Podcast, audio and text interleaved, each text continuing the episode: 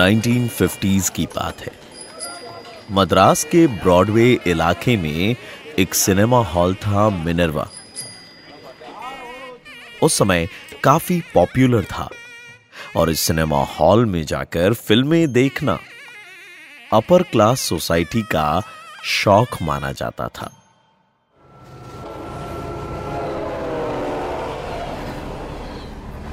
Train में body मिलने से कई दिन पहले का एक किस्सा है जो केस के बारे में आपको एक और पहलू बताएगा। देवकी अपने पति मेनन के साथ एक दिन मिनर्वा थिएटर में आई थी। लेट नाइट शो था और टिकट्स बड़ी मुश्किल से मिली थी। फिल्म शुरू हुई और साथ ही मेनन और देवकी का झगड़ा भी। How do you know that salesman? कैसे जानते हो तुम उसको? मैं उसे नहीं जानती। Let's watch the movie. That stupid plastic seller मुझे बोलता है कि you are lucky to marry this wonderful woman. तुम ओवरथिंक कर रहे हो। అలాంటిదేమీ లేదు। ओवरथिंक? वो स्माइल कर रहा था तुमको देख के। तुम्हें शर्म नहीं आती? मुझसे झूठ बोलती हो। उसके साथ था कुछ तुम्हारा? मेनन बोलता गया और देवकी उसे सुनती रही। उसकी आंखें भरने लगी थी। झगड़ा इतना बढ़ गया कि फिल्म खत्म होने से पहले ही उन्हें बाहर आना पड़ा। इंडियन मर्डर मिस्ट्री में मैं हूं प्रवीण और इस एपिसोड में मैं आपको अलवंदर के केस की कहानी सुना रहा हूं। अगर आपको ये शो पसंद आ रहा है और इससे जुड़ा फीडबैक आप शेयर करना चाहते हैं तो @RJ Praveen पर मुझे मैसेज करें ऑन इंस्टाग्राम या फिर @RedFM Podcast के इंस्टाग्राम हैंडल पर मैसेज करें। तो चलिए आइए केस में वापस चलते हैं।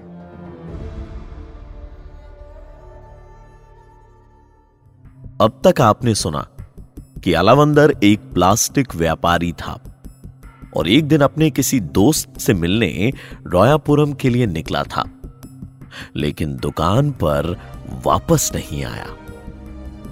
अलावंदर की पत्नी अगले दिन उसे ढूंढने निकलती है और थक्कार के जेमन कंपनी के मालिक की मदद से पुलिस स्टेशन में मिसिंग रिपोर्ट दर्ज कराती है। लॉ कॉलेज पुलिस स्टेशन से एक कांस्टेबल को रोयापुरम में रह रही अलावंदर की दोस्त देवकी मेनन के घर भेजा जाता है। देवकी ने पहले इनकार किया था कि अलावंदर वहां कभी आया ही नहीं। जब कांस्टेबल देवकी के घर पहुंचता है तो वहां घर पर ताला लगा होता है। आसपास वालों से जांच पड़ताल करके लौटते समय कांस्टेबल को समंदर के किनारे एक थैली के अंदर शर्ट में लिपटा हुआ एक सर मिलता है। आइए अब ये कहानी आगे सुनाता हूं।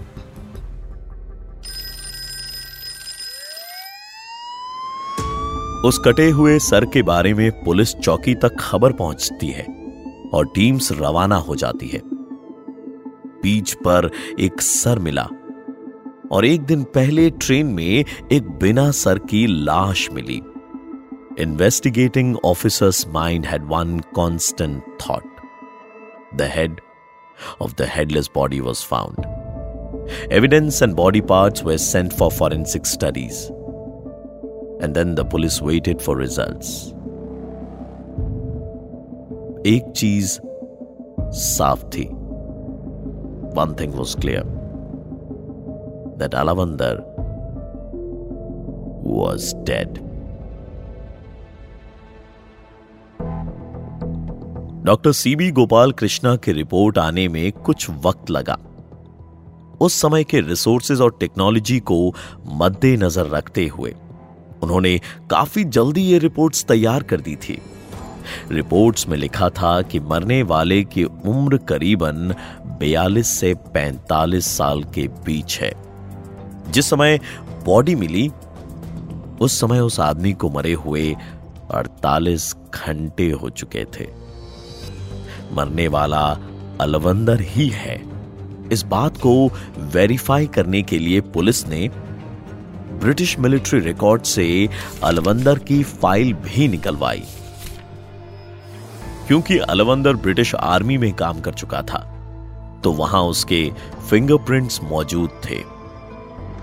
फिंगरप्रिंट्स मैच करने के बाद अलवंदर की पत्नी को बुलाया गया और उन्होंने आकर बॉडी को आइडेंटिफाई किया। देवकी के घर पे लगा ताला अब तक पुलिस के लिए सबसे बड़ी लीड थी इन्वेस्टिगेशन को आगे ले जाने के लिए। मद्रास पुलिस की एक टीम को बॉम्बे भेजा गया। ये देश की इन्वेस्टिगेशन हिस्ट्री में पहला वाकया था जब स्टेट पुलिस के अधिकारियों ने केस की इन्वेस्टिगेशन के लिए फ्लाइट से ट्रैवल किया था। मुंबई को उन दिनों बॉम्बे के नाम से जाना जाता था। उस समय भी सपनों की नगरी जैसा ही खूबसूरत था मुंबई शहर, लेकिन यहां पर देवकी और मेनन सपने देखने नहीं आए थे। यहां वो छिपने के लिए आए थे। बॉम्बे पुलिस की मदद से कुछ ही दिनों में देवकी को अरेस्ट किया गया और फिर उसके पति मेनन को। मेनन उस समय अपना हुलिया बदलकर घूम रहा था। मूछे हटा दी थी, बाल छोटे करवा लिए थे और अपना पहनावा भी बदल लिया था। अब मेनन के ऐसे करने के पीछे दो कारण हो सकते थे। या तो मेनन बॉम्बे में बाल और मूछें कटवाने आया था, या फिर वो अपनी पहचान छिपा रहा था। जब मियां बीवी से इंटरोगेशन की गई तब समझ आया कि कारण दूसरा वाला ही था। तो किस्सा वहां से शुरू हुआ जब अलवंदर ने ब्रिटिश आर्मी ज्वाइन की। यूनिफॉर्म के रुबाब ने अलवंदर के अंदर कुछ ऐसे जज्बात पैदा कर दिए थे कि उसे लगने लगा था कि वो अब किसी भी लड़की को अपनी तरफ आकर्षित कर सकता है। कुछ लड़कियों से अलवंदर के अफेयर्स भी रहे। सेक्स पावर बढ़ाने के लिए अलवंदर अलग अलग तरीके आजमाने लगा। उसने अफीम खाना शुरू कर दिया था। वो कहता यही था कि ये एस्मा की दवा है, लेकिन ऐसा था नहीं। उसे लगता था कि अफीम से उसकी सेक्स पावर बढ़ जाएगी। इसके अलावा उसने सरकमसेशन या खतना भी करवा लिया। किसी दोस्त ने उससे कहा कि सरकमसेशन से सेक्सुअल पावर बढ़ जाती है और इसने बिना सोचे समझे वो भी करवा लिया। इस वजह से इनिशियल इन्वेस्टिगेशन में जब पुलिस को संदूक में एक लाश मिली तो उन्हें लगा कि मरने वाले आदमी का रिलीजन कुछ और है। अपनी पत्नी को अंधेरे में रखकर अलवंदर ने कई लड़कियों से नाजायज रिश्ता कायम किया। घर से हमेशा तैयार होकर निकलता था अलवंदर। गली में नेकटाई या बोटाई लगाए और परफ्यूम में नहाए हुए हर जगह पहुंचना एक किस्म से अलवंदर की पहचान बन गई थी। एक दिन अलवंदर की दुकान पर देवकी आई। तब देवकी की शादी नहीं हुई थी। देवकी यंग थी, ग्रेजुएट थी और दिखने में भी खूबसूरत थी। अलवंदर और देवकी की दोस्ती हुई, फिर एक के बाद एक मुलाकातें हुई और फिर दोनों के बीच में प्यार। लेकिन फिर देवकी वापस केरला चली गई। वहां उसकी मेनन से शादी हुई और शादी के कुछ वक्त बाद ही वो वापस मद्रास आ गई। देवकी एक दिन जब इत्तफाकन अपने पति के साथ अलवंदर की दुकान पर गई तो उसे एहसास हुआ कि अलवंदर की नीयत ना उस समय ठीक थी ना आज ठीक है। साड़ी खरीदने के बाद मियां बीवी घर लौट आए और घर आकर जब फिल्म देखने गए तो उनका झगड़ा हो गया। रात में घर पर देवकी ने अपने पति को सारी सच्चाई बताई।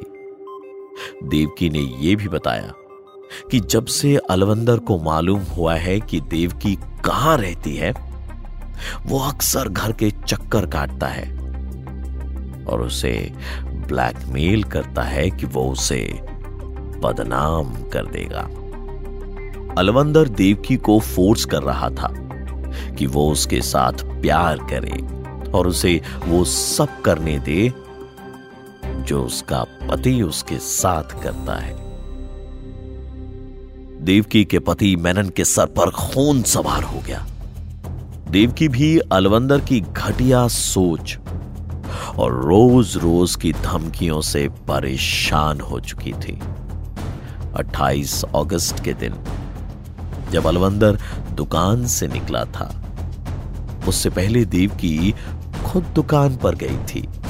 देवकी ने अलवंदर से उसके साथ चलने को कहा और अलवंदर ने वैसा ही किया।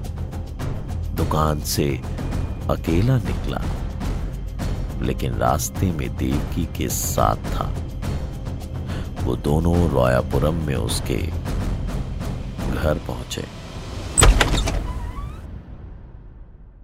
अलवंदर पर मेनन पीछे से वार करता है। जब अलवंदर जमीन पे गिर जाता है तो दोनों पति पत्नी मिलकर उसे मार डालते हैं। मेनन अलवंदर का गला काट देता है। अलवंदर एक अच्छा इंसान था या नहीं, यह कहना मुश्किल है।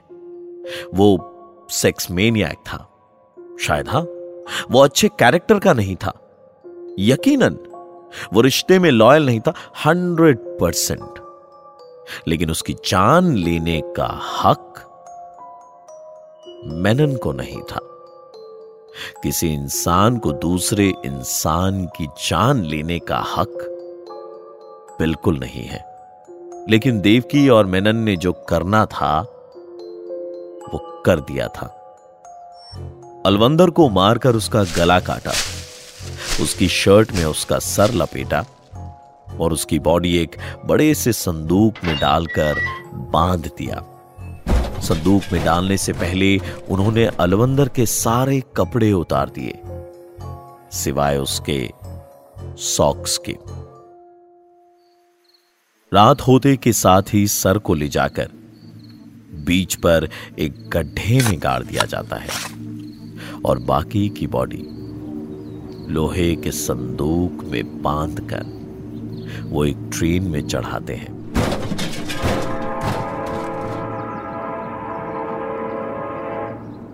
इंडो सैलॉन एक्सप्रेस के उस कंपार्टमेंट में बैठे हुए थे देवकी और उसका पति मेनन, और उनके साथ में था अलवंदर का शरीर और सर धड़ से अलग। 2 स्टेशन के बाद देवकी और मेनन ट्रेन से उतर गए।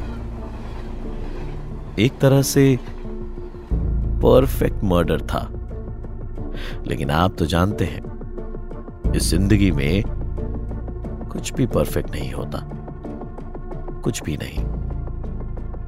पुलिस को वो ऑटो वाला मिल गया जिसने उस दिन अलवंदर को रोयापुरम में देवकी के घर के बाहर छोड़ा था। आखिरी बार अलवंदर को जिंदा देखा था एक साइकिल रिपेयर शॉप वाले ने।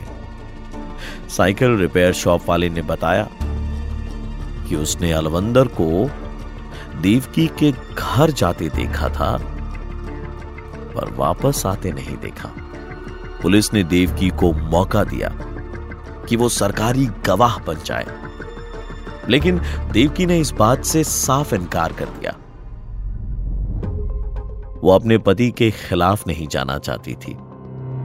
देवकी चाहती तो रिहा हो सकती थी, मगर उसने अपने पति का साथ दिया। अदालत ने इस केस में फैसला दिया। वो कुछ ऐसा था, एक पति पत्नी ने खुद को बचाने के लिए और एक पति ने अपनी पत्नी की इज्जत को बचाने के लिए कत्ल किया। अदालत ने इसे culpable homicide not amounting to murder का नाम दिया। कोर्ट ने अलवंदर के मर्डर के केस में मेनन को 5 साल की सजा सुनाई और देवकी को 3 साल की सजा। लोगों ने इसका बहुत विरोध किया। मीडिया ने इस केस को ब्लैक जस्टिस भी कहा, लेकिन कहीं न कहीं वो लोग भी तो ये मानते थे कि जो हुआ ठीक हुआ। इस केस के बारे में आपकी राय क्या है? हमें अपना फीडबैक जरूर दीजिए @redfm पॉडकास्ट्स पर, या फिर ईमेल कीजिए on podcast@redfm.in और मुझ तक अपना मैसेज पहुंचाइए on my Instagram handle @rjpraveen यानी RJ Praveen। See you in the next episode of Indian Murder Mystery Season 2. Namaskar.